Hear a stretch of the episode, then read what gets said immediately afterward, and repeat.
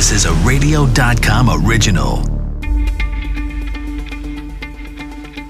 This is Coronavirus Daily World on Pause.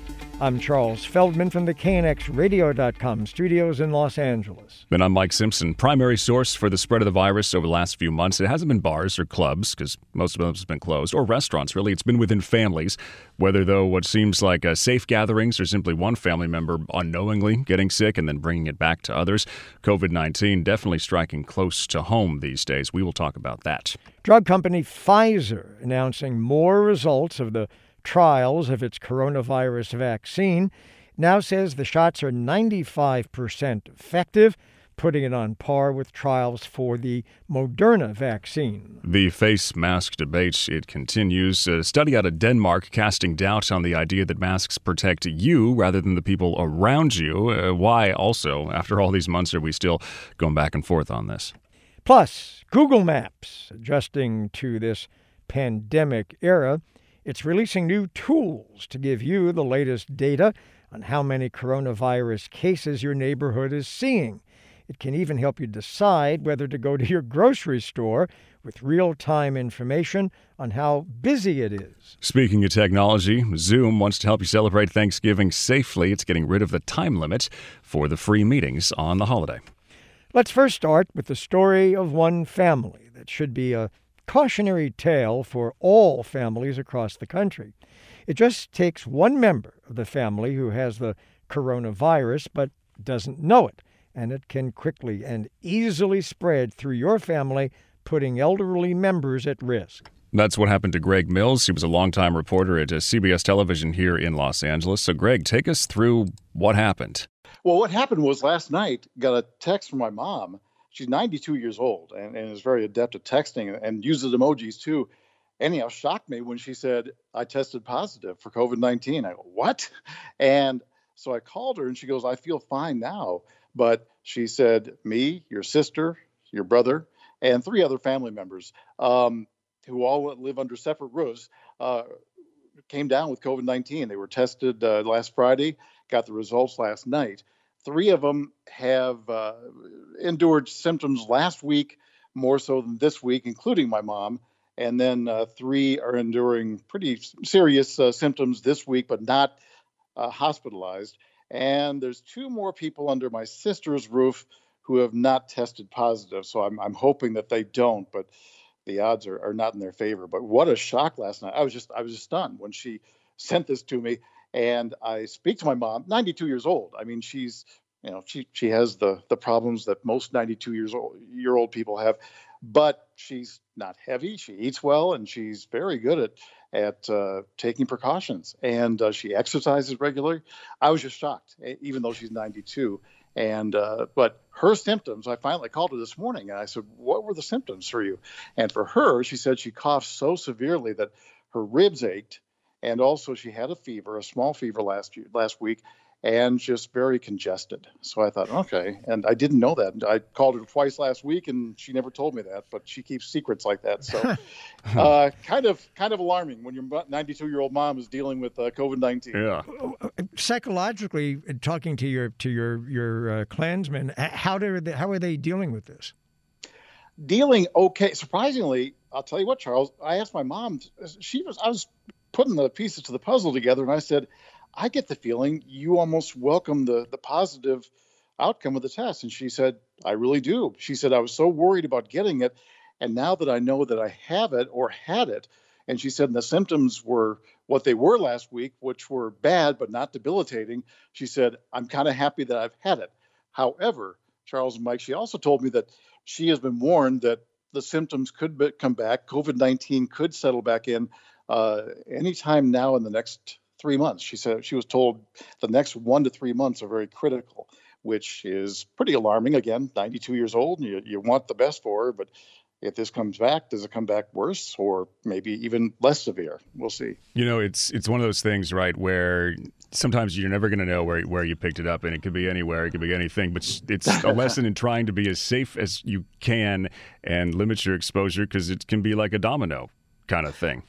It, it can, Mike. And, I, and, the reason I was laughing about that was because in this case, uh, the fingers in my family are all pointing to one person. I won't say who that is, but uh, pointing to the one person. And when I heard what had happened, this person was sick prior to. That was the reason for getting the test. Uh, but uh, one of my siblings was sick, fever uh, and uh, congestion, coughing, et cetera, et cetera, and fatigue. And that's what spurred everybody to get tested because they suddenly started feeling symptoms. And uh, so that's that's they kind of know who the carrier was in the family, kind of the black sheep, I guess, for Thanksgiving this week, but uh, or next week. But um, anyhow, and it was from getting the family to getting together with other family in uh, our little group, and uh, they just they exposed each one another, and and uh, yeah, that's that's so, what happened. And so, Greg, but what about mm-hmm. you? Well, I'm in Arizona. These people are all in Montana. so, so it's safe distance. Distance is good. if that isn't socially distant, yeah. I don't know what is. So I'm not too concerned. But we're being, my wife and I just moved uh, two months ago from LA, and uh, we have taken as many precautions as we can. But one thing that we watch, you know, we see what Gavin Newsom is doing in your state. And I just heard what Barbara Ferrer is saying. And I don't know, it seems to me like we need uh, some restrictions similar to what you are in or planning possibly here in Arizona because our governor hasn't done anything. He hasn't talked at all publicly until just now. I think he was talking today at two o'clock, but the first time since uh, late October. So, and our numbers are, are not good here in Arizona. All right. Greg Mills, Greg, thanks. Uh, best wishes to everybody in, in the family there. Greg Mills, long time at CBS2 and KCAL 9. Amid the constant drumbeat of bad news on the coronavirus, there is good news when it comes to vaccines. Pfizer today updating data on its vaccine candidate, and it is overwhelmingly positive. It says it's a 95% effective rate, so how optimistic should we all be? Dr. Peter Hotez, Dean of the National School of Tropical Medicine, Baylor College in Houston. So, just a couple of weeks ago, everybody was saying if we get a vaccine that's you know 60% effective, that would be great. Now we have a couple, it looks like, that are this high. Yeah, and there's more to follow. We have two uh, what are called adenovirus-based vaccines to follow, and hopefully they'll be good. And we have a vaccine that we just announced that we're accelerating across uh, India as, as, a low cost recombinant protein COVID 19 vaccine. Look, they all work by more or less the same way. They induce an immune response against the spike protein of the virus, which is the part of the virus that binds to our host tissue. So, this is kind of an old school problem in virology. So, we had a lot of confidence that this strategy would work. Uh, but now it's nice to get it validated, and the fact that it gives such a high level of protection. We don't have that many vaccines that function at the 95% level. Uh, the measles vaccine does if you give two doses. So we, you know, we lowered the bar not to not to uh, raise false expectations, but this is terrific, and and hopefully now we can start rolling out vaccines. And if we could just keep our populations from doing reckless things over the next uh, few months, I mean, the, there's some tragic numbers coming out of the Institute for Health Metrics in Seattle that projects 150,000 Americans are going to lose their lives between now and February. And those are Americans who do not have to die. And if we could just get them through to the other side, we can get them vaccinated, they could live a normal life. So, the message that I've been pushing, other than the excitement of the vaccines and how that's going to roll out, is save your, the life of your mother, your father, your brother, and sister just hang on a few more months, get them through this, and then we can get them vaccinated. Yeah, this is not, you know, go out and get together because the vaccine's coming. It's hold on for just a few more months do everything you're supposed to because then the vaccine's coming. Uh, we talked about the effectiveness rate, but there's also the other worry was that, you know, maybe it's just going to work for a younger set or just for an older set. And we'll have to see what happens with these different vaccines. But at least with this Pfizer uh, vaccine, this also works for the older age group, which is the people you want to give the shots to first, besides the healthcare workers. Yeah, it, and also it protects against severe disease. It works for older people, and it also they had a pretty high representation of of uh, of uh, minority population. So they hit the trifecta there. So so that's great news. I mean, the only thing that could potentially go wrong is the protection is short-lived, meaning that it does it's not very durable. It doesn't last very long. I don't think that'll happen, but that's a possibility. But we won't know that because this is a brand new virus and it's these are brand new technology vaccines for some time. So the message that I've been sending is based on a question I'm always asked, which is something like, "Hey doc or Dr. Hotez, which vaccine are you waiting for?" And the answer is I'm not waiting. I will all of these vaccines work by inducing immune responses to the spike protein. Uh, there's a, there's still things we don't know about each of the vaccines we're going we're entering a horrible phase right now. We're entering a phase where uh, lots of people can lose their lives or wind up in an intensive care unit. And the one thing that'll protect you other than the masks and the social distancing is having virus neutralizing antibodies in your system which is how all these vaccines work. May, so you, any vaccine that's made available to me that's authorized by the U.S. Food and Drug Administration, I will take it uh, even if it turns out later it, I didn't select the best vaccine or I wasn't offered the best vaccine, it doesn't matter. Those virus neutralizing antibodies will still save your life or save the life of your loved, loved ones. And if it turns out that better vaccines have come along, so what? You get a booster later on, but take what you can get. All right, but you mentioned that we won't know for quite some time how long these vaccines, especially the first two, uh, are going to be protective. These trials are two years usually. What happens to all the people in the trials? Well, all the people in the trials, first of all, the, the ones who were randomized to placebo, they're now offered the vaccine, so they're all vaccinated and they're followed for uh, for up to two years. So they'll be monitored. Remember, there's a pretty, in addition to the trials, the FDA and CDC combined have a pretty elaborate system of monitoring vaccine safety and efficacy, and they've been doing this for decades. So all of that will be will be uh, watched uh, very closely. Uh, so it's not like the vaccine is just released and then there you go. Also, remember Pfizer's uh, asking for emergency use authorization, which will likely be granted.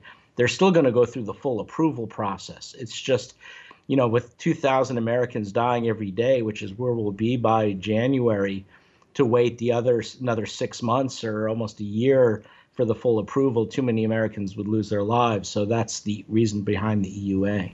Dr. Peter Hotez, Dean of the National School of Tropical Medicine, Baylor College of Medicine in Houston. The research out of the University of Copenhagen in Denmark looking to prove that wearing face masks could cut infection rates in half among mask wearers. But the results?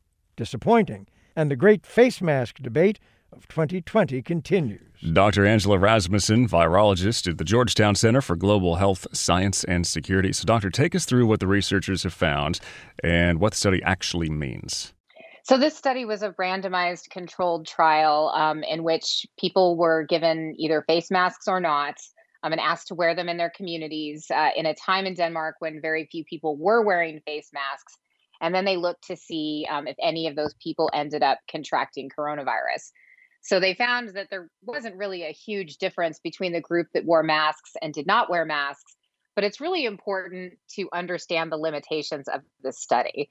So the cases of coronavirus in both groups of subjects um, who are participating in this study uh, were really self reporting their own coronavirus results. So that may be somewhat unreliable. In addition to that, it's very difficult to say if people were all wearing their, their masks in the same way in the same circumstances. So again, um, this this study is, uh, I think, not very informative, and it has a lot of limitations. It's by no means conclusive proof that masks don't work. That said, you know as well as I do that there are people who don't want to wear masks who are going to say, ah, everybody is always saying, you know, stick with the science. Well, now we've got some science, and the study says they don't really work. Yeah, that's that's a huge problem, Charles. And uh, I think the the best way to refute this is to point out that just because something is a peer-reviewed scientific study doesn't always mean that it's right. And the conclusion of this study is really not that masks don't work. It's that in this particular study, there wasn't a 50% difference in reduction in cases, which was the actual endpoint that the study authors were looking for. So, um, really, more than anything, this study's negative data. But you're right that misinformation about this topic is is common, and I think that people will take it out of context and and start using this as justification for not wearing masks. So it's really on scientists to communicate the limitations of this study and what it really does and does not tell us. Okay, so with that in mind, so I'm say you're a patient and I don't want to wear a mask. And I say, but doctor, this study out of Copenhagen, it kind of raises real doubts in my mind about the efficacy of wearing a mask in terms of protecting me. So, other than pointing out the limitations of the study, can you counter that argument with more science that says, eh, not so fast? Yeah, I think I can. Um, so, certainly in hospital settings, healthcare worker settings, masks have been shown to reduce transmission pretty significantly. And that's uh, in healthcare workers, again, who are around people who are shedding lo- large amounts of virus. Um, that masks do work, uh, at least for source control. So, preventing people from spreading it to others. They may also have some efficacy, depending on the type of mask, at protecting the person wearing it.